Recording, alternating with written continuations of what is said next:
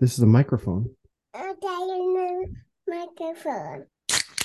I'm Kevin O'Coin. And I'm Brian Ackley. This is another rendition of Life in the Rough, the podcast, baby. Uh, happy Thanksgiving. This will be coming out on Thanksgiving Day, actually. So happy Thanksgiving to all y'all listening at home. Absolutely. I hope this provides you with a little bit of entertainment on the way to your, uh, if you're traveling, on the way to see your whatever Thanksgiving family that you're going to see. Uh, and if not, if you're just looking to uh, get a little bit of a break from your uh, from your day uh, on Thanksgiving, we we are happy to have you. Um, yeah, maybe not, Aunt Betty's in your ear asking why you're still single. How come you're not bringing a lady to Thanksgiving? You know, pop on the pod, go sit in the other room, or honestly, maybe sit right next to her and just throw your headphones in, let her know how you feel about it. Oh, but um, we're glad to uh, we're glad to be here with you on Thanksgiving. Absolutely. Um, Absolutely. Kev, you ever have any awkward uh, I mean, I know this runs in my family. I, I have got those aunts who it's mostly aunts. Uh, uncles kind of yeah. stay in their lane. Aunts that love to ask questions when it's like like you've been dating a girl for like 3 months and it's like, "So when do you think you're going to move in?" And it's like, "Aunt Sandy, can you catch what the fuck?" Like, what hello? Was she here last Thanksgiving? Why don't we um, roll into this slowly? Um I do not, but so like I don't have I don't have like that movie Thanksgiving or holiday. Like when I go, like we usually do two of each holiday. Like we'll go to my mom's house and it's usually just like myself, Julia, my mom, my brother, depending on if my sister and brother in law and the kids are in, they'll be there but we don't really have like the big extended family situation. Even on like Julia's side, it's usually just like her immediate family and her her grandma, who we see fairly regularly anyway. So no, we don't run into any of those situations. How how about yourself? Do you have that? Well, of course, of course. Um, I mean, I hope they're still not asking weird questions about you and Courtney. I mean, this has been a this has been an ongoing thing for yeah, we've been, time. Yeah, we've been together more than ten years now um she but these were things that would happen to courtney when we first started dating. It'd be like oh mm. when do you think you're gonna get engaged? And it's like from the girl's perspective like do you think i've got any fucking control over when he's gonna buy me a ring? And it's you know it's and it's always those uh, the you know listen love all my family. Um and we're just gonna use arbitrary names just to make sure we're not pointing out any fingers, although there's not Sandy. Um, but you do have, you know, those aunts and uncles and always a little weird interaction. You know, maybe they have a couple too many glasses of wine and they ask to hit your vape pen, and you're like, wait, what? Hold on, what? Wait, what? Uh, you, you know, I'm sitting always, next to grandma and we are at the table right yeah, now. Let's not do that. It's also a thing when, like, you know, that someone is drunk if like the, all of a sudden out of the left there they're asking people for a vape. Like all right the rest of your life you you you don't vape you're you don't smoke tobacco nothing's going on. But after a couple glasses of wine you're poking your nephew. Uh at, at, no i don't know. It maybe i'm the only one with the crazy family. I hope other people can relate. Um he's like yeah uh, Uncle George, are you uh, allergic to the dogs? Your eyes are quite bloodshot over there. What's going on? I, and and I will say, I think that family reunions and family get-togethers kind of bring out the crazy even more. Like it, it although you should kind of be on like guard, like because I don't know, you might want to keep some things close to the chest. I feel like some people go above and beyond to like blow up their own spot. Um, and I will give you an example of this. Um, now I have no Please. problem telling the story. This was my aunt and uncle's 50th, no, 40th anniversary. Okay. Uh, celebration. 50th. I was trying to do the numbers in my head. They would be way too fucking uh, old uh, if they were married for 50 years. So it was a 40 year anniversary party for my aunt and uncle. It, this was at a very nice restaurant in Mystic. Uh, we rented out the whole place. So obviously this was a, you know, it was a to do. This was a big plan sort of thing. Um, this yeah. this this uncle I hadn't seen, and I, I uncle, I mean, uh, probably like one of my mom's cousins that, you know, uh, we, we would call him an uncle yeah. because he's older than me and and whatnot. Sure. Like halfway through the party, um, I'm over here just enjoying my Michelob Ultra. There was no Bud Light. Pretty disappointed about that, but cash bar yeah. nonetheless. And uh it's like, Brian, you know, how are you? Um, I've got a pending friend request that I sent you on Facebook. And right away I was like, oh damn. Um, don't uh don't really don't really check the facebook recently he's like oh well my wife's friends with you and she I, she likes all the photos that you're always posting and i'm just all right boom all right strike two against me and i was like well you know i've just been a lot i'm really busy recently and just haven't been stayed off the facebook he's like no i get it he's like well great talking to you i'm gonna go about to go smoke a bowl in the minivan if you want to join and i'm just like hold on hold on. Um, I'm sorry, pass first of all, um, cousin Glenn, but uh, r- run that you don't, back. You don't know what's in cousin Glenn's weed, by the way. Uh, so I'm sorry. steer clear of that. I'm sorry. Don't really know you. Minivan, smoking a strange substance. Yeah, none of those were really like on my to do list. Um, yeah.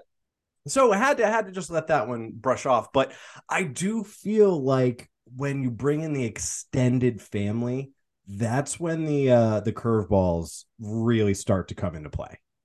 Oh yeah. Oh yeah. Cuz like you start spe- it's not like you're just spending more time than like you typically would with them.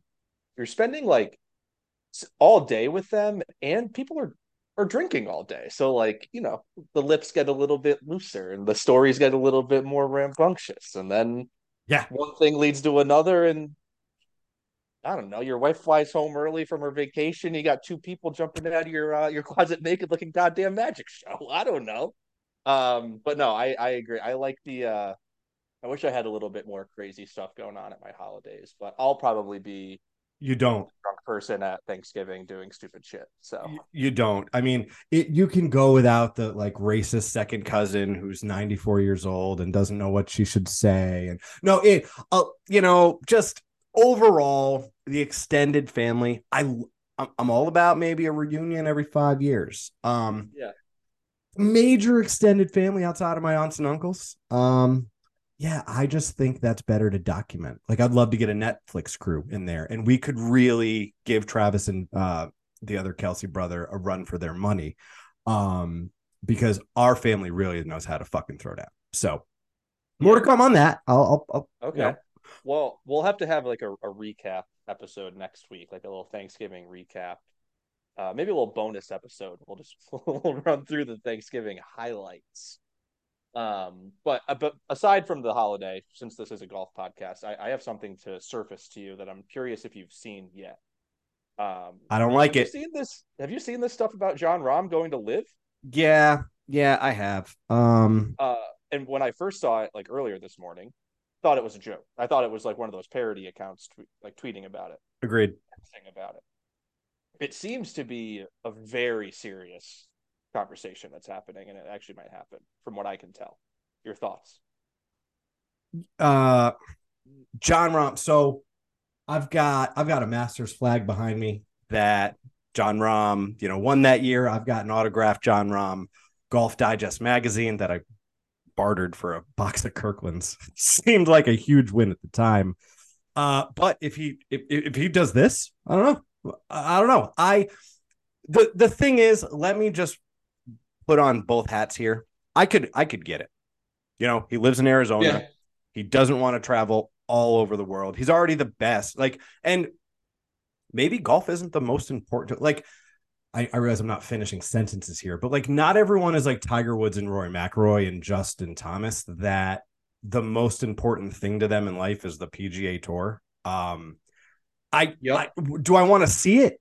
No, because I don't want LIV golf to you know succeed on, on on a certain level, but if any if he leaves that'll that'll suck for the PGA Tour. But I also really don't understand because I thought LIV Golf was going away after this year. Like I thought this. So was, yeah. So yeah, I don't know. Yeah. So let me respond to a couple of the things that you just said. Thank you First of all, like information since I didn't have any. Of course, of course. So um, let me. I'm going to respond to a couple of things you just said. So in in relation to like Tiger, JT, Rory, those people that you just gave an example to those guys are staunch PGA supporters, right? Mm-hmm. Jon Rahm is a guy that I wouldn't say he's a, a PGA. I don't. I wouldn't say he's against the PGA. I would say he's probably on the PGA side more than LIV, at least uh, obviously until like today. I always thought he was, but I think the thing with Rahm is he hates like the bureaucracy and the political bullshit that comes along with like what's going on with mm-hmm. the PGA Tour and, and all that right now. So if they're offering him 600 million, which is what's being reported, like fuck it, why not? Um, and what was the second thing you the, the last thing you just said? Um, I in terms of LIV succeeding uh, another year. Oh, and yeah, yeah, yeah. So that was my other thing too. That was my biggest question mark. Um, I, I was just I was in a group chat talking about this right before you and I hopped on here, and I was saying it seems like a really weird time for anybody to defect to LIV tour right now, especially after we still don't really know what's going on with that collaboration between like the PGA Tour and LIV and the PIF and all of them. Right. So it seems like a weird like I thought after the next like LIV might just be folding and there was going to be some something else going on as well. So I was kind of thrown off by that too. Um, and especially for someone like Rahm to be the one going um, is obviously a really big shakeup. So I'm curious to see what happens. As of right now, it sounds like his he hasn't signed or anything. It sounds like the holdup is not the money. And this could obviously this could literally change by the time you and I stop recording. It could certainly change by the time this episode comes out tomorrow. But um, it sounds like the holds up not the money. It's he wants the format to be changed. And I don't know specifically what he wants, but he wants oh, the schedule changed. He the, the, oh, I don't know. I don't know if it's necessarily the schedule. I think it's the format of how the league work. Like I don't know if it's 72 holes instead of 54. I don't know if it's not doing shotgun start. I, I don't know exactly what that looks like. But my guess is he wants the format to be changed so that they can qualify for OWGR points. And I can't imagine that the LIV golf entity and all the team captains that have to agree upon that would be against that because I think that's what they've been arguing for since the inception of LIV golf. So I'm I think this could create like I don't think if Jon Rahm ends up finalizing this and going to LIV, I don't think that's like the end of this story. I think this could cause like a bit of a uh what's the word I'm looking for? Ripples. What a ripple effect? Yes. Um, so that's that's my take on it. I, again, we, are very early on, and this just got announced like probably an hour or two ago. So I don't know what's going to come of it, but that's kind of what we have now and what my thoughts are. So yeah, and and we'll see how it's to come because I mean we've had unbelievably apparently accurate reports that Xander Schauffele and Patrick Cantlay were going to go to LIV. And, right. You know, until you hear from the people that are apparently supposed to be going, um, I don't know because all it is from a LIV side is you're boosting up the opportunity of maybe you're trying to sign a Nicolai Højgaard who actually just won a, P, a DP World Tour event, beating out Jon Rahm. Also beat out Jon Rahm was Tommy Fleetwood, Viktor Hovland, and Matt Wallace. So maybe Jon mm-hmm. Rahm can't compete anymore. You know, maybe he needs to go to LIV. Um, Mm-hmm. I don't really mean that, but if you do have the ability to say we might be signing Jon Rahm, that could help you sign other players. And I think I've seen that they are creating some sort of a lack of a better word, free agency for LIV, which mm-hmm. that would open up the doors to it's not an exclusive league. You can compete to make your way on. And that is one of the things that prevents them from one of the many things that prevents them from getting right. world golf ranking points. But that's definitely going in the right direction for them to end up getting those. Now, going back to what we said before, we thought this whole thing was going to be dissolved. So it's interesting, but it seems to me as if because the deal has not been, excuse me, the deal has not been inked between the PGA Tour and the LIV Tour and the other parties involved. They have a December 31st um, timeline, I believe, mm. um, to get this all done. I think LIV is g- doing business as usual that that deal is not going to go through and we need to plan for the future because yeah if not handing Jon Rahm 600 million dollars and i'm sure there's details of that contract but right putting in such a large contract like that, it just doesn't make sense if the league itself isn't going to last. Now, like you said, we don't really have all the information. It's still very new. When I saw the headlines, yeah, I was like, fuck you, bitch. And yeah, that's true. Well, the thing is but now, too, like for, for someone like Rahm, or honestly for anybody on the PGA Tour, if LIV comes to them and tries to get them to join LIV, with all the proceedings that have happened over the last few months and LIV like Jay and yeah, what's his name? Yasser or something? Do you Uh, remember? Yeah, I- yeah, Yasser. Yasser. With those two talking, when these guys are making that decision to go to LIV, I bet it's much less of what it was last year, where they're like, shit, like if I go to LIV, I can never play on the PGA Tour. I'm going to get banned from the PGA Tour. They're probably like, well, shit, they're in talks anyway. Why can't I go over there? I'm sure I'll be able to play on some in the major. I'll, I can play the majors anyway. Like I can maybe play some of the PGA. We'll see what happens. But, um, I mean, I think a guy like Rahm, I think he's like the perfect concept of a guy that would want to go do something like LIV because he like he could end up being a flash in the pan. Like he's been sick the last two years. Maybe the next five he's not great. Like it's it's the same thing as like Brooks Koepka did, and um, I'm trying to think of like who else. You know what I mean? Like it's like I get take advantage of getting these big deals while you're hot, because like for all you know, like you could fall off the face of the earth. You could, Matt Wolff. you could Jordan Spieth or Rickie Fowler. Exactly. Well, yeah. I, like- I would say that as opposed to someone who, because Brooks was more injury related, and he's come back and proven that he's still a great golfer. But I completely agree with you. At it, regardless that Jon Rahm is already an amazing golfer, something catastrophic could happen to any of these guys at any point, whether it's the yips, a physical injury, or or whatnot. And Her dream could just fall apart. Like, look at how JT's been playing the last two years. And like, I, if you asked me three years ago, I could have told you he would have been number one in the world at some point. And he's been playing like shit. yeah, So like, I don't know. Like, take it. Golf's a game of streaks, you know. So, Agreed. like, if you're on a hot one, take advantage. I guess. right? Agreed. And Jon Rahm wouldn't also really have any repercussions. He he's already in the Masters forever. He is a major champion. So and uh, with his world golf rankings, he could probably play on the LIV tour for probably a couple years before he Right. fell out of the, I mean maybe I, I don't know Yeah. the No, calculations. but- hold on. You, that's actually a really good point, and I'm gonna try to pull up OWG. well, he would right already be exempt for every major of this year. So it wouldn't No, I know. I I'm just kind of curious um to see what like the highest rank li- ranked LIV guy is as of right now. I would think it's Brooks. Uh, it's Brooks, and he's ranked number 17. and And Cam Smith is number 18. Right. uh, Okay. So for for the sake of this conversation, you said Cam Smith's 18. Yeah. Okay. So both of them were probably top 10 prior to going to LIV. Brooks may have actually been out of it just because of uh, his injuries. They only played in four events last year that could get them world ranking points, and they're still both in the top 20. So I think it goes without saying that Jon Rahm would probably be fine for a couple years without his exemptions that he already has. All right. So they have on, on OWGR, they have columns, right? They have current ranking last week and the end of 2022. At the end of 2022, Cam Smith was ranked number three, and now he's at number 18. Koepka is currently at 17. What do you think he was ranked at the end of 2022? Eight. 52. So Because he He- had a I mean, he- crazy he- major season. he won a major. He was top five in another. Yeah. Um, So it So- goes to show you, like, if you get and like Brooks is obviously like the exact example for this conversation, but it goes to show you, like, if you are on live and you play well, then like you come for the majors, you can still you can qualify for. You know what I mean? Like, yeah, and care. and Rahm will already have exemptions. He won the U.S. Open back in 2021. He won the Masters this past year.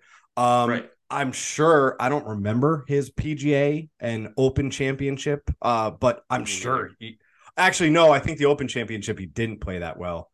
Um, but either way, based on his rankings, um, it, he's he'll be fine going forward. I think it's very interesting topic to stay close to. Um, I hope he doesn't go, but Me too.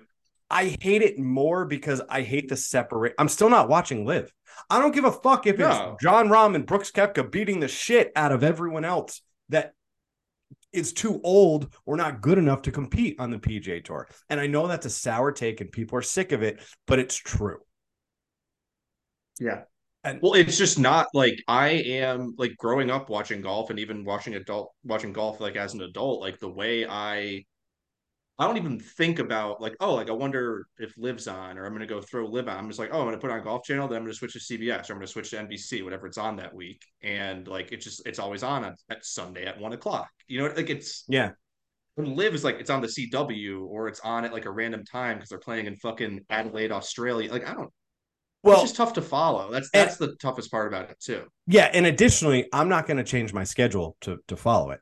I think if they right. could create a league that did like night golf in China, and I'm not like up on the hour difference, but if they played night golf somewhere and put that on during the day and it was a good product, I'd watch it.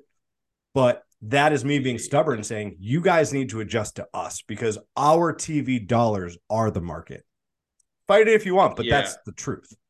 I think I don't want to get into like a big TGL conversation and like I really like they're not they're getting pushed back a that. year, but like I think I'd be more likely to watch a TGL on like a Monday night just because I know it's only going to be two hours and like I could passively watch it while I'm scrolling on my phone versus like proactively going to throw on a LIV event like three o'clock on a Sunday. Question Are you watching that over Monday Night Football? It wouldn't be during football season. Oh, I thought it was supposed to start in December start it was supposed to start in January and the first 2 weeks were going to be on Tuesday nights. The first re- the first one was to not interfere with Monday night football and the other was for like a different reason. But okay. other than that, it's like it's after football season. So yeah. Well, it won't happen this year anyway. reason. Like it's filling a void at that point. Like what else am I watching on Monday night? No, agreed. Yeah, no, no, I, I don't disagree with that. Um, well, now that their entire stadium not like. I'm I'm not like excited to watch TGL. Like I think like I'm kind of curious to see what the concept looks like and everything, but like I'm not like gearing up to watch it, but more just like, oh, I'll throw that on the back. It's kind of like what I do with golf. Like if I put the TV on, I'm just sitting on the couch. I just throw on Golf Channel and like whatever's on is on. Like I might not be really watching it, but that's kind of what I would do with TGL. Yeah. But I'm not like, oh, like I'm just gonna sit on this couch and scroll my I'm just gonna throw on LIV, I guess. I yeah. Know. Well now we won't have TGL until 2025. Yeah. Because their stadium made of paper mache collapsed. And yeah, who would have thought? God, why didn't you build a fucking structure? I'm sorry, you made this whole thing out of a tent. Right. Where was this located? In, in, in Florida, and the, okay, some, I forget who I was talking. Hurricanes? They were like, "There's hurricanes." Like, what are you gonna do? I don't know. Sounds like I don't know. I, and who am I to say that like a 10 isn't strong? I I'm sure that there is evidence of huge massive structures that are put together by similar material similar material. But well, I, mean, I don't know. I'm still going to stand behind it. In the Northeast, like people like play soccer in the wintertime under those like like inflatable right. Yeah, they, they hold but, up to snow and stuff. But. but even one of those, uh, the Minnesota Vikings had one of those, and their fucking stadium collapsed. I think Dude, imagine if you were inside, if there was like a full stadium when that happened. Oh my god, that would be like I get claustrophobic, dude. That would be my nightmare.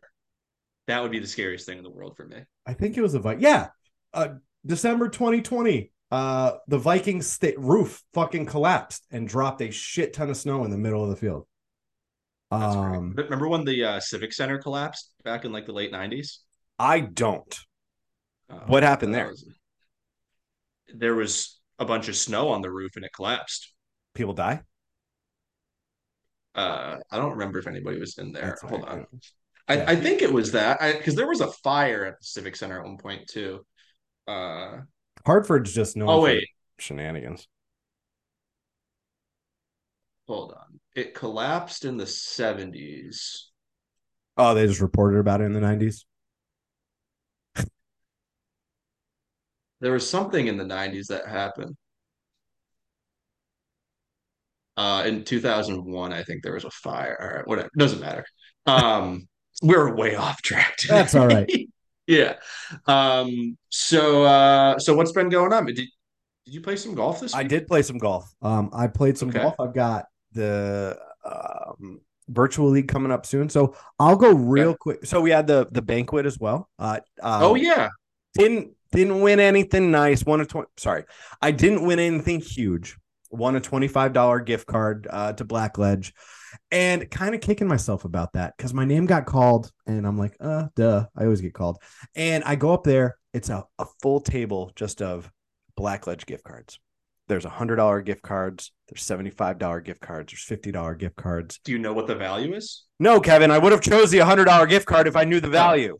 Okay. Well, I'm like, well, maybe that's why you're kicking yourself. But okay.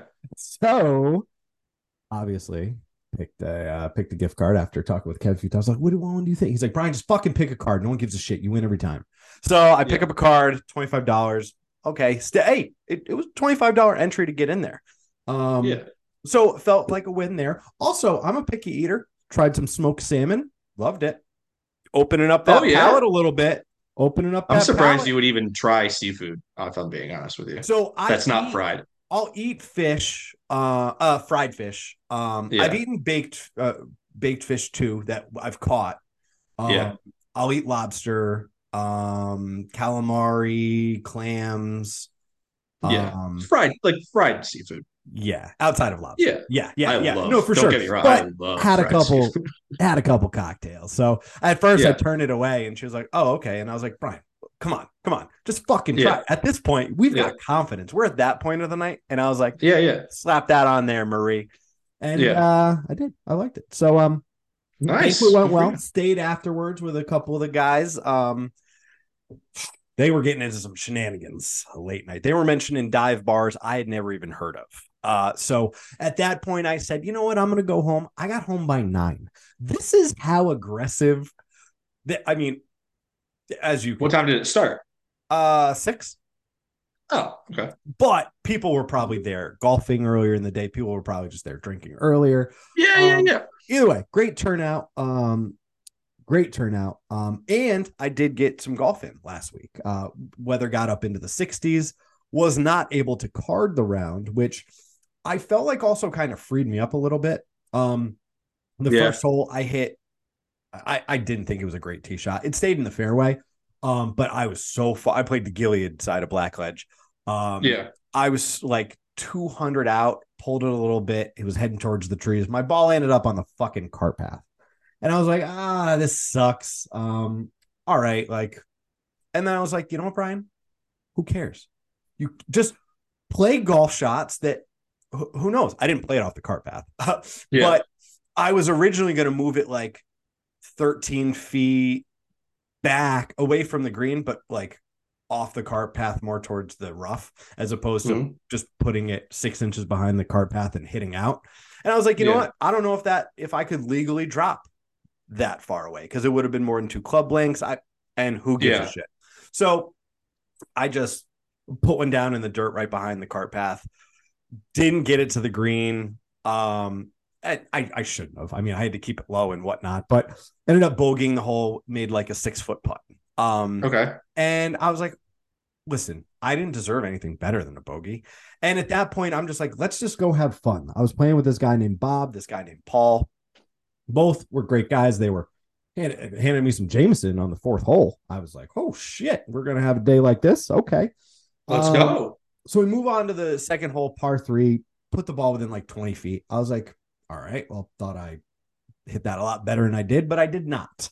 Um, Mhm. Bob says to me after he makes like an eight foot putt for uh for par, he's like, Do you want this in or out? And this is something that I'm sure you get all the time too if you join up as a single. Honestly, I always just say I don't care. Because if Yeah. they like it in, just leave it. I don't want to go every time and take it out. If you like it Mhm. out, works for me. Sure. I, Yeah, I don't yeah. care. Yeah. So I've got like a 20 foot putt for birdie.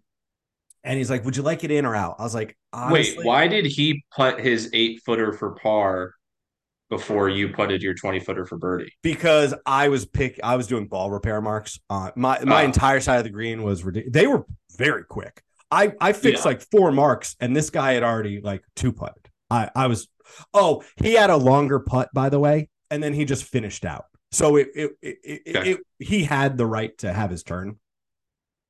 Um, and he's like, You want an in or out? And I was like, honestly, it doesn't matter to me. Uh, whatever you guys prefer.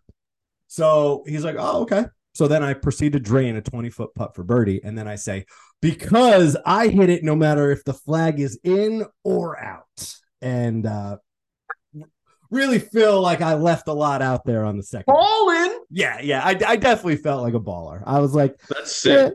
No big deal. Next hole, par five.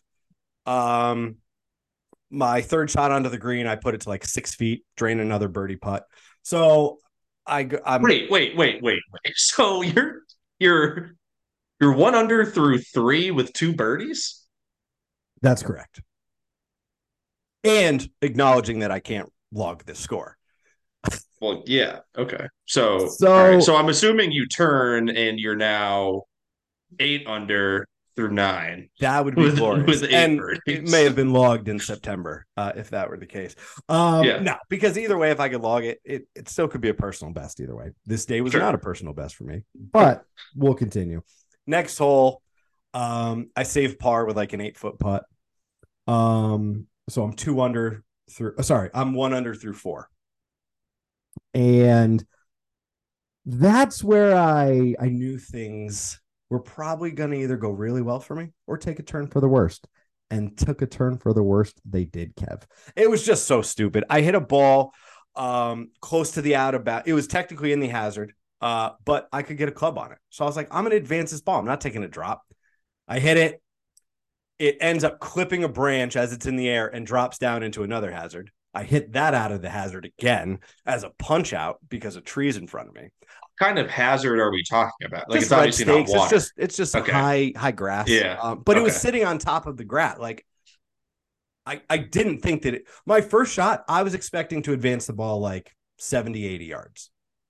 okay. And it only advanced about 25 because once it got in the air, it clipped a tree. Hmm. Um and dropped straight down. Yeah, yeah. I got Uh, you. I had to punch out again. Ended up with a nice triple there. Um, those are fun. But Yeah. hey, listen, this is golf, and I told myself right after, I was like, "Hey, Brian, you can't card it. Don't fucking worry about it." Next hole, double that bitch. I'm just, I'm just in the zone. I'm like, listen, baby, we are just gonna play our own game. Who gives a shit? We come to the par five, number seven. You're playing like golf bingo. You're like, I got a bogey, I got a birdie, I got a double, triple, par. Where's the pars at, Brian? I, I had a five, two, four, seven, six. Yeah, we're the well. Well, we need a one. We, we need a one. We need a three. We get Yeah. okay. So we've got we did get two through seven on the card for the entire day, but no. Okay. Let's just get back to it. So, uh, par five, hole number seven, and this is kind of where the round stops for me. Hit a dog shit tee shot, top the hell out of it. Somehow it still Yeah. like 220 yards. Smash a Okay. three wood because it. I've got probably like a buck 70 that I need to carry uh to Yeah. cover the shit. Real windy, probably gusts up to 45 miles an hour, said Bob. Um, I'm not a wind guy, but he was pretty confident on that. And I know 45? gusts. Oh, yeah. And on some of my shots, I saw it. Like I hit a great shot and then it just travels like 35 yards to the right, and I'm only like 100 yards out and I didn't hosel it. Yeah. Um, gusts were pretty bad, uh, pretty bad. But um, so I actually crushed my my three wood, landed over uh, just on top of a bunker, but I was underneath a tree. I was like 70 yards out, uh, maybe like 80 yards out. Had to hit a punch, Uh-huh. take a six Yeah. iron, punch it, hit the stick. It lands one inch from the flag. Um, tap in birdie. Come on. So you had three birdies through seven holes? Yeah, I mean, there's a double and a triple, obviously, but we, Yeah, we'll, sure we'll save those for later. But Oh, yeah. okay. So this I is bo- like a roller coaster. For sure. I bogey the next two holes. I have three birdies on the front nine, and I shoot a 41. Which, I mean, with a double, a triple, a couple bird, like, So I've had some rounds like that too. And like after I like write down the score and like I'm looking at it, and you just like do you ever just like not even know how to feel? you know what I mean? You're like, Yeah. I'm sick. I had three birdies. You're like, but, look at all these bogeys and like doubles and look, why are these squares on the card too? Like, I don't even know how I feel after a round. Like, how did you feel as you're making? I felt turn? that my 41 should have been a 38, if not a 39. Um, Okay. definitely a 39. Thought the opportunity was there for a 38 because Yeah. I three putt bogeyed number nine, and that was just a horrible miss on like a short putt. Um, and then I shouldn't have tripled that hole. Shouldn't have doubled that other hole either. But it is what it is. Turn at 41. Um, nothing too special on the back. I shoot a six over 42, uh, shooting 83. Um, but for you know, middle of November, um, I'm I'm very happy with the way I played. Um, Yeah, that's also not like a like an 83 solid score.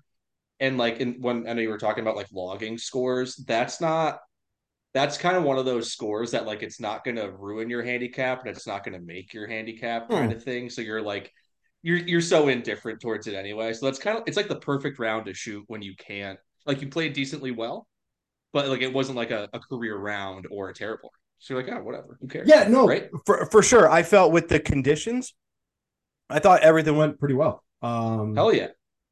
and How you said it was warmer, right? Like in the 60s. yeah, and windy? the last hole, I hit the green from like wind was in our face. I was like Yeah. 160 ish.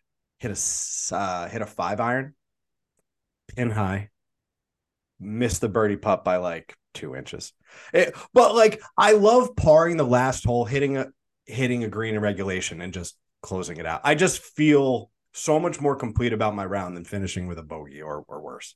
Yeah, yeah, absolutely.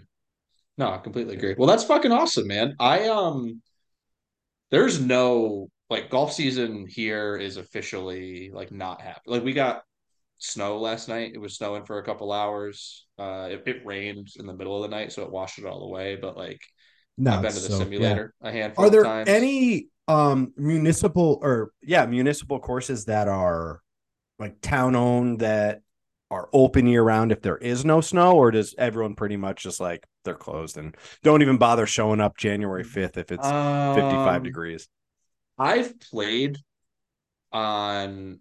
I, I was talking to my coworker about the other day. I couldn't remember if it was Christmas Eve or New Year's Eve, like two years ago. I played up here. That course where I live now is like super far away, so like I probably wouldn't even really go over there. I'm sure there's like maybe a couple others around that would do that, but not really a ton. it's understandable man you're a lot more up north it gets a lot colder listen Dude, I was getting emails like the golf and two weeks handicap- index system or index network adjusts because of where you live like i mean clearly it makes sense Yeah. Like I was getting emails one and two weeks ago from courses stating like we're closing on this day and not reopening until the spring. Um, I think it's not worth it for them to stay open because it ruins the turf. yeah i completely agree with that Uh, so due to that, I have been um, getting to the simulator. I think I talked last week about how I went to the simulator for like an hour or Mhm. whatever. But I uh, I got myself a lesson this past weekend. Uh, I got an hour lesson on Saturday. Um, so would love to talk to you a little bit about that because that is something that I'm uh, I'm a little excited about, and I'm glad I'm doing it now. I feel like time. anytime I've taken a lesson, I've taken it like in the middle of the season or like at the beginning of the season because I'm like, oh, I got to get ready. But like, I think taking it now will really give me an opportunity to like make it muscle memory and feel more natural by the time the spring comes. Um, and even like with my golf trip coming up in January, like I still have plenty of time to like get that grooved in for that. So I'm excited about that. But um, It's I couldn't agree more, Kev. This is the time of year I did my lesson last year with George Yeah. Connor. I thought that I I should have gone for additional lessons, and he's someone I'm certainly going to contact in the future. Um, possibly this this uh December, uh, Yeah. or this winter. But I couldn't agree more. Um, about this is the time to do it because there are specific takeaways that you get from a lesson, and there are things that don't feel right. So it you're gonna hit bad shots. Uh, you're going to feel weird at first when you're swinging, when you're holding the club, whatever your setup is.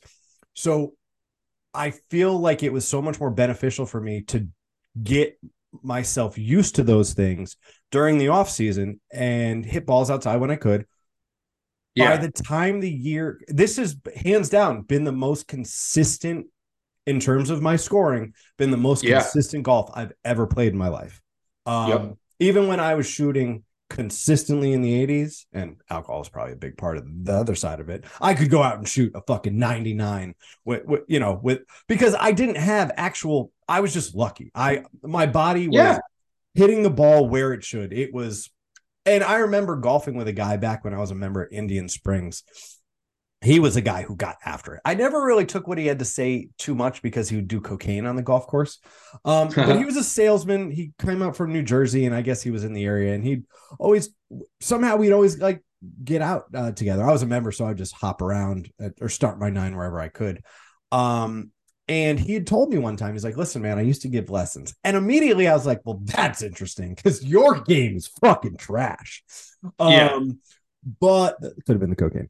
Um, Could have he been. told me Probably was. one- yeah, uh, on one hole specifically, he's like, dude, listen, I know that you you hit the ball like really clean. And this was when I wasn't even using driver. I was flushing my four iron off the tee, 230 plus.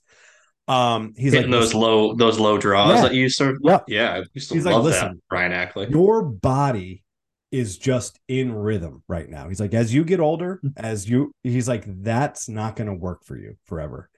And Yep. he's like, I would just recommend trying to tone that back. And me in my early 20s, I was like, fuck you, guy. I'm out driving your ass with my four iron. You over here hitting three wood, you bitch. And I mean, years later, I thought about, and it was so true. I would move my front foot off the ground. I would have such a Matt Wolff sort of in um, inbound motion with my left leg. Excuse me. I would turn my body so much that my head almost wasn't even looking at the ball. But Yeah. I would whip that club back and it would hit the center of the fucking club, uh, center of the ball every time. And that's just where I was body wise, physique wise, it um elasticity from flexibility. I think I used Yep. that word correctly. Um it and Just you were younger. Shocker. Like that's what it comes down to, right? I Like, can't do that anymore. Now hundred percent. much more I I still struggle a little bit keeping that front foot on the ground. Not with my irons, with my driver. I just want to pick it up. I feel like it gives me more power even though it doesn't. But Yeah. I feel so like even doing practice swings at home, I'm I'm putting the club where it needs to be and I just feel so confident about that. I I was saying to you the other day, I I'm sure I've done it this year. I can't remember a time I've hoselled a ball. And Yeah. but and prior, like prior years, I'd have one or two around, and it would just be like, Brian, what are you doing? Like, fucking think about what you're doing here. Did- and I don't know. I just I think there's a lot that can go into a lesson, the takeaways that can come from it, and I think you're doing it at the exact right time. So I will shut the fuck up now. Yeah. Let so it's funny you mentioned the hosel thing because in my when I first went over, so I had gone there before. The first time I went there, I went to hit balls for like an hour or whatever, and the place was dead. It was literally just the the guy that owns the place, Evan. He's the pro there that does the lessons, and like his employee. So like I was talking to him a lot. Like he had watched me swing a few times or whatever. Um, and he he told me when I got to the lesson, he's like, I, I still kind of remember your swing. So I was like actually thinking about it this morning as you were coming in, like things we wanted to work on. But he had me take like you know four four swings or so before he started talking to me about stuff. And I I hoselled two of those first four swings, which like I did that at my I lesson. have a bit of like a heel bias like on my strike, but like I don't usually hosel it. So I was like, oh, what the fuck is happening here? But um going back to what you were just saying, um, your consistency this year, I completely agree. And I noticed that about your game too. This past season for me was extremely frustrating because of my inconsistency. And that's actually what's causing me to want to take some lessons. What was the Um, range? I- your, your low was like I shot the lowest round in my year. I shot a seven, a lowest round of my life. Shot a seventy-two, Oh, right, right. Sorry, I- sorry. And your high. and I think I shot like a ninety-eight or something at some point. I can I can try to pull it up on my yeah, shit. and, and that's fine. Check it out. I that is, but that is a thing right there that your instructor, your coach, however, they would tell you that's where the value is going to come in. Now you will still have that ability because it's in you to go out there and shoot that 72 but because of the fundamentals the the added fundamentals and the added sharpness to specific sh- things about your shot you're not going to go out there and shoot that 98 unless we're talking about hurricane weather, unbelievable drops. Like it's just it will not take you that many strokes to get to the hole and then put the ball in the hole. yeah. My GHIN says my high is a ninety-two. Um, I have a fit. It, it said like the actual score was a 93 adjusted was 92 i have a feeling it was like higher than that like there was probably like some random holes that were like it, I, I think it, it was actually at sterling farms and i think it was it might have been the event that i played in so i think there was like a where like you were logging like your max score anyway i don't remember but either way 20, 20 Uh, strokes difference is I mean for that, that's pretty for you, you shooting a 72 and being a single digit handicap. That is a huge difference. I mean, Completely you agree. should Oh, no, never I- be shooting in the 90s. Uh, no, I skill. agree. Yeah, um, I, I I agree. I I had multiple rounds in the '90s this year, and that's what was like the most frustrating for me. I'm like I'm like not like if I I'm usually generally content if I like break 85. Like I want to break 80 when I Mid play, but if I break 85, I'm not super upset. Agreed. If I'm not breaking 90, I'm like, what the fuck did I just do? Um, so anyway, and then you mentioned your when you were talking to that guy at Indian Springs or whatever, he's like, everything's just lining up for you. And that's what the pro was saying to me at one point too. He's like, we're going to work on the efficiency of your swing because you have a lot of things like we can just make your swing more efficient. Like when you take the club away from the ball, you go way outside. But yeah. by the time you're at the top of your swing or when you're in the middle of your backswing, you get super flat. Like at the top, you get yourself to a good position, but like we can get there a lot more efficiently using a lot less energy and just like make your swing a lot smoother. So I would um, agree with that. There's a you, oh yeah, you, have seen my swing. Of, yeah, but where it's tough is I've seen your swing and I've watched you smash a four iron 200 yards off the deck and it sit three feet from the pin. So it's tough for me to say it's not a good swing, but I agree. When you take it back, it's almost like here you get it back up, you get it up where it needs to be, but you start on a different path, but you get there. So you as a player, you're getting there. So you're not seeing what the problem would ever be.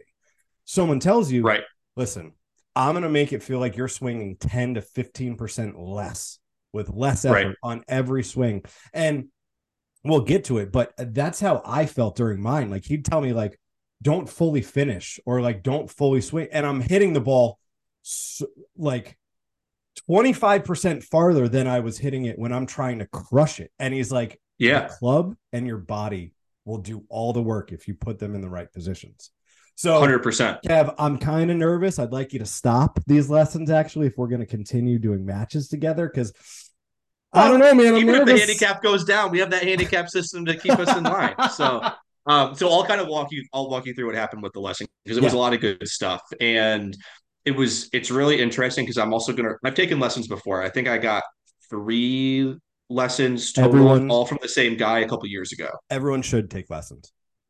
Completely agree. Like I saw something the other day. Like if you have $500 to spend on golf instead of buying a new driver, go get five hour long lessons. Like it's going to be, your game's going to improve a fuckload more.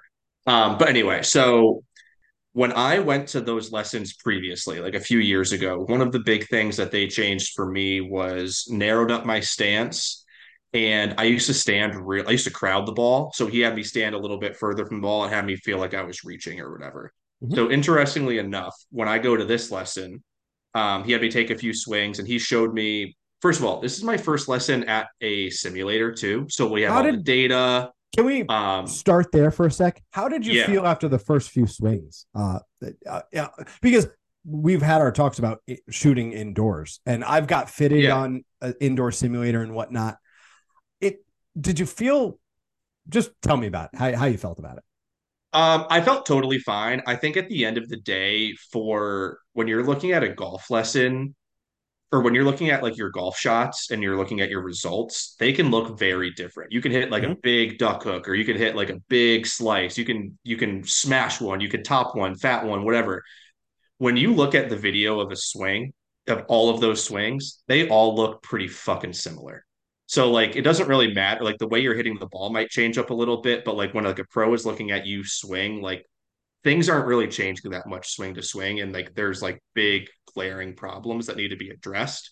And depending on how those things match up on each individual swing they can cause different results. Yeah. Um so i was trying not to think about it. But what i thought was cool was that a he had a cam like a straight down the line camera that showed like from the back and then he had a head on camera like looking at like like from the side. Yeah. Um and afterwards you could like see the result of the swing obviously but it also it showed you like smash factor, spin, spin, like your your path, your face to path, like all that. And he also had both of those things, so he would be able to show me like what I was doing. And after those first few swings, he was showing me the replays, and I had that really narrow stance. Um, in my backswing, I like looking at like my face, like if you're looking like from the side or whatever, I would like sway back in my backswing, and then I would like have that early extension problem where like I would like sway forward in the forward swing. So basically the the three big things he changed on my setup were my stance is a lot wider. Like it, it feels like I'm standing excessively wide, but I'm really just like a little bit outside my shoulders. Were you inside um, your shoulders before? Dude, I was super narrow. I know. And like, I, didn't I know even, you were narrow. I'm just looking. I was inside my right shoulders. Now. Yeah. Okay. But like Jack is also very narrow, and oh yeah, and he he smashed one of the, the best golfers I know. Yeah, it's yeah. And, and if you asked me, I would if you asked me to stand, stand like shoulder width, I I think like in my head I would do it and I would feel like I was standing shoulder width, but I would probably be inside of it. So like when I'm standing now, like I feel like I have to like consciously like put myself into that position. Um, so it was that. Um, he he's having me stand a lot closer to the ball because he had I was also standing on a mat that showed me pressure wise where my weight was on my feet. And if How'd you, you like at that it, when swinging? Does it? Oh, move? it. No, it was just like a. Oh, it was literally just like a thin little carpet that Those like it nice. picked, like you, I didn't even know it was there, or like I could see it was there, but like standing, over, you wouldn't notice it standing over the ball. I guess is what I'm trying to say. That's nice. Um, and my weight was completely on my toes, so I was like reaching out for the ball. Um, so it was, yeah. I just from yeah. pictures of you golfing, like you're almost yeah. lean, like you lean almost towards the ball. Yep, hundred um, percent. I don't even. So, I, well, I suppose I'm taking the videos of you, but yeah. So basically, that's that's the thing. The three things were widening up my stance, standing closer to the ball, and in standing closer to the ball, naturally my weight is going to come not on my even. heels, but more towards my heels, so I'm even. Right. Um, like if you looked at me like setting up for a swing, like it almost looked like I was up on my right toe and like my right heel was lifted a little bit, kind of thing. So he he adjusted those three things in terms of my setup, and that feels a little bit awkward. Um, and then just in terms of my swing itself, the the main thing we focused on there once I got like my setup taken care of was if you looked at my shoulders, like the way my shoulders pivoted in my backswing, I was basically turning like laterally. So like I was super flat. Like you know this. Yep. Like I was super yep. flat in my backswing. He's having me take, and I, I think I remember you telling me this when you got a lesson. Basically, feel like my left shoulder is going back and down mm-hmm. and pointing it. He's like, normally I would say to point it directly behind the ball. For you, I would say point it behind and inside of the ball to really make sure you're feeling it. So basically, the plane of my shoulders is a lot more upright versus flat in my takeaway. Um, so that's obviously like a lot of changes. And he told me he's like, listen, like if I'm giving you too much, just let me, uh, or just tell me, and I'll I'll like reel back or whatever. But the setup, setup, like when you're trying to groove that, like I can be on a work call and just like holding a club up to my shoulders and just like doing slow motion, like pointing that club and like go back to neutral and like keep doing that. He's like, dude, like stand in a mirror and just like look at your feet and make sure your feet are like just a little bit outside your shoulder. Like it's it's easy stuff that like you just have to get used to being in that position. The shoulders is going to be more of like a process. Yeah. Um I'm I'm looking at a video of you right now uh, hitting out of a bunker on 16. Yeah. TPC 17. And you can see all of that stuff, right? A hundred percent. And it's things that I've and I've noticed it about my own swing, but I didn't know what needed to change. And also, like the weird thing about it was those previous lessons, he narrowed up my stance. He had me stand further from the ball, so I felt like I was more reaching for it. But those previous let like I'm not knocking that pro I went to. He was fixing other problems that I had previously, right? Right. Yeah. So no, that's, for sure. that's the thing too. Um, so it was really interesting. Like honestly, in the lesson itself, I would say I probably swung the club less than 25 times altogether, right? Like actually hit a ball less than 25 yeah. times altogether. Um, but it was good because he was like, listen, like I, I want you to be like two thirds of the time when you're working on these fields and this swing, you, you should be doing it without a ball. Because we, what we don't want is want we don't want you to get results oriented because we're trying to change our setup and how we're moving our body, and the ball flight's going to come. But even like the balls that I was hitting, like A, things were traveling a lot straighter and not going nearly as far offline. And even the poor strikes, like I was only hitting seven irons. Like I was, I would hit one, like, oh, like that didn't feel great. Um, and he was like, yeah, like, yeah, but it went, it, it, you flew right. at 162 and it was two yards offline. Like you're not going to be upset with that. I'm like, no, you're completely right. Two, two of them I caught really good. I'm like, oh, that one felt really good. I was flying my seven iron like 182 Oh, that's. I'm like, well, this is too far. I don't know if I love this, but right, Bryson. Um, I'm like looking at. It, I'm like, shit, man. Like, it's just like it's simple stuff like that. But mm-hmm. I think that the biggest takeaway for me was last time I took lessons. I feel like I walked out and like I could I could feel what he wanted me to do and like right away I was having like really big results whereas I feel like this is going to take a lot of practice to implement but I think it's going to be worth it for me in the long run. Well, um, it's because you're already a better player, Kev. That that's why. right. That's it's like improvements become harder the better you get, right? Like because there's there's less there's less low hanging fruit. Like that's really I, what it comes down to. Easiest comparison that I've heard, and this might not be socially acceptable anymore, but years ago, it's going to be easier for a guy to lose 25 pounds if he's 400 pounds than if he's 180 pounds. 100%. It's just you have more to work with. Right. Exactly. Um, and someone's probably going to message me and be like, "That was pretty fucking insensitive." But you know what? No, There's I think pills now that you can take to lose weight. So I don't want to. If people are worried about being sensitive, they probably don't listen to our podcast. That's so, another great point, uh, Bringing them in yeah. weekly here. So anyway, I went back to the simulator for 30 minutes, like a few days later, to work on it, and I'm noticing the ball. Like I'm like launching it like I'm hitting it pretty well, but I'm everything's going right. And I think that's probably something very minor. And he mentioned the next thing he wants to do is work on my hand path, but it's kind of like I think it's going to come in layers. Um, I'm planning to book another lesson with him in like a week or two because I think it's going to be a bit of a multi-step type situation. Mm-hmm. But I'm feeling really positive about it um, overall. So um, I will say though, I really know I'm making a swing change because that 30 minutes at the simulator, I woke up the next morning and my left hip was just like locked up, sore as fuck. I'm like, damn, I haven't moved, I haven't used this part of my body in a long time. that's um, no, that's great. And I mean, you're gonna see the benefits of it come come spring. No, uh, not come spring. Come come your golf trip in um in Arizona. My goal, man. I'd like to have it pretty grooved in by like I, I recognize it's not going to be perfect at that point, but I'd like to have it somewhat grooved in by January. I think I might do like one more hour lesson and then try to get that membership that I told you about there. Yeah. For like the month of December. And yeah, that'd be sick too if you're playing off last year's handicap and you just crush some lessons and uh I mean I show up with the boys.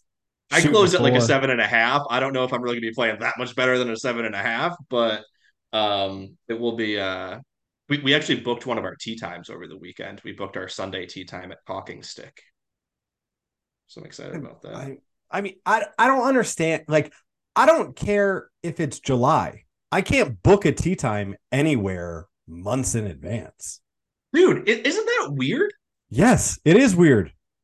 Why? Why is that? Like every, everywhere. So town of Colonie, dude, you couldn't uh, maybe tourist areas three days ahead of time. Maybe tourist areas are different because of that.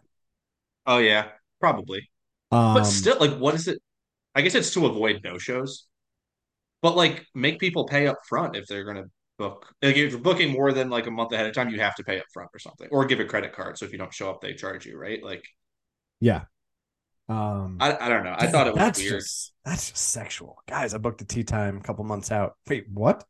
I mean, I I'll tell Courtney that. I'll be like, no, Courtney, I oh April no April fourth. Sorry, I've got a tee time. I I didn't tell you about. Nah, I can't make that birthday party. I was kind of shocked we were able to, but then I was like, oh, okay.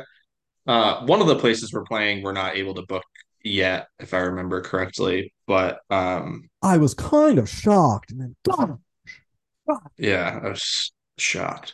Um, and I have something else to talk to you about while we're in the um, bring it. While we're in the process of talking about changes in our in our golf games, um, was on this podcast when you and I were talking how I was saying how I would never change my putting grip, right? Um, or saying how like I think it's like it's something I've never thought to do, or like like a lot of people like change up their putting grips all the time. It's something I never really would do or thought to do.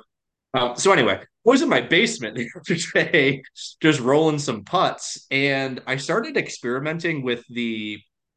I don't know if it's like the claw or the pencil grip. Basically, like my my top hand, my left hand, I hold normal, and then my bottom hand, I have like the thumb behind it, and like my my two forefingers just like on the front of it, just like kind of like not holding it, but just like guiding it and keeping it straight. Where's your pinky? And kind of like pulled up. Like I have my like do you see me like this?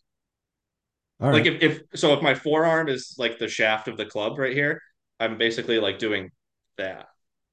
Okay. Um I, have definitely seen just, that. I don't know what it's called. Yeah, I don't know what yeah. it's called either. And I was just rolling guy. some putts, and I'm like, I feel like I can't. They just like I couldn't like it just it was starting it online, I guess, essentially.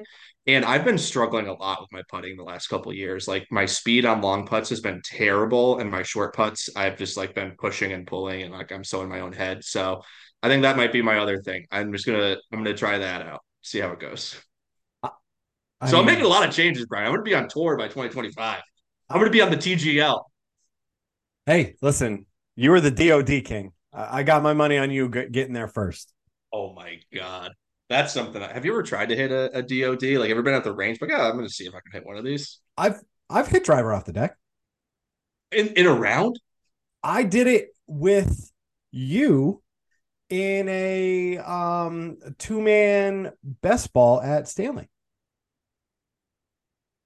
I, I was in the rough doing that on oh i'd be more like it was it fluffed up. Like i'd be more likely to give that a go. But i still feel like well, i'd be able to hit my three wood further. so we were uh, able to. It was on the the back we were playing that whole uh downhole uh par five the pond. You could reach there with your driver oh, heading yeah. toward costco or target or whatever. Yeah yeah yeah.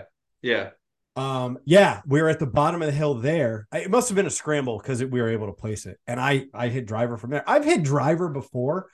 Um but yeah, it would be you know like a fluffed up lie. The difference is, I don't have that big of a difference between like I can hit my three wood really well, so I just I don't understand the driver off the deck thing. Like it's only like you better never need it on a par four, and then on a par five, like most long hitters get there in two with their three wood. I just don't get like cool. All right, I hit driver off the deck, and this is what I do he's gonna go somewhere and they're gonna be like, dude, you're losing 30 yards per shot because you don't tee the ball up. Like yeah, I think the only way it ever makes sense is say you need to you need the ball to travel the distance that your three wood would travel if you hit it really well, but you need it to like roll up there the last like 30 or 40. Like that's the only way I could understand it but because that's at the not end of the day courses are made. Like no, I agree. Like the way your driver's built too, like hitting it off the deck, it's basically impossible to hit like this. You're gonna hit it low on the face, right? Like it's gonna be like super low and super spinny. Like as a custom wood is designed to be hit off the deck. He's not hitting the same driver you and I have in our bag. no, I know, but it's still like it's still a lot bigger than a three wood. Like it's not huge. Yeah, not, but uh, it's no. Small it, like TaylorMade now sells that mini driver that Tommy Fleetwood was using constantly. You can use that yeah. off the deck. Yeah, I guess it so. looks like a driver, but the degree of it is so open that you can really hit the center of the face just off of the grass. I'm not trying to take away credit from this kid. He's a clown, though. I will say that he's a clown. The DoD king. Yeah, I, I just yeah, I, but it's just because he's not my generation. I think yeah. the kids ten years younger than me are like this kid. So he's calling everyone pussies, and he's like, I, Cool. You're from North. I, I actually have heard that him like outside of his character that he plays as the DOD king. I've heard he's like actually like a really just like regularly funny guy. But I don't I can't stand like the content personally. I think yeah, so I would I would assume that though. If you're if you have enough personality to make that character, I'm sure that you are a, a good personality as well. But listen, I like I like Bob does sports. All right. Listen, that's a yeah. character I can get behind. You give me Joey Coke has a little bit much. You give me a little fat Perez, a little Bobby, Bobby Fairways. I'm about that. I don't need you to be like, you know what I can do, bitch. I can watch golf on television every week and watch things that you can't do. So I really right. don't give a shit about you hitting a driver off of. They allow you to hit tees. They al- right. I, and also, like that's all you do it's like what? How there's no diversity your, like your portfolio is not diverse. That's, i mean i see the, the guy problem. putting with a driver. Uh, let me tell you what i don't care how good you are no one would ever tell you to do that. No gilmore happy. Gilmore might. Now but driving. that's that's the uh, that is the world we live in now. Like you this kid's gonna fucking retire at 30 years old. I'm sure yeah i'm sure it gets plenty of clicks right Oh, for sure. For sure. Just like the Life of um, podcast. Be a little bit more outlandish, Kev. Let's try to get canceled. What should we do? Oh, I don't. So this guy sent me a DM, and it was about um, making additional income. because of a golf background. I was like, sure, send me some information. He's like, uh, so I actually don't sell golf products. I was like, all right, red flag. Um, not yeah. interested. I look on his profile. One of the most recent videos, is like the 10 reasons I'm gonna get canceled this year. And it was like gender identity, uh, uh discussions, political discussion. I was like, yeah, block, yeah. block, block, block. Sorry, bro. Yeah, the thing is, like, we have jobs. Too. Yeah, so, like, yeah. Like, I think he wanted me to storm the Capitol the next time. And I've got plans that day. Luckily, Kevin booked me a tee time out in Arizona, and we were busy. Hell yeah, hell yeah. Um, right. You have probably zero golf going on this week, huh? None. It's busy, busy week for you for the young man. Well, Thanksgiving could could get out for some virtual, but yeah, nothing. Jack yeah. invited When's me to you... play Shenny uh, on Thanksgiving because Shinnecock's open, but I'm not gonna be able to swing that.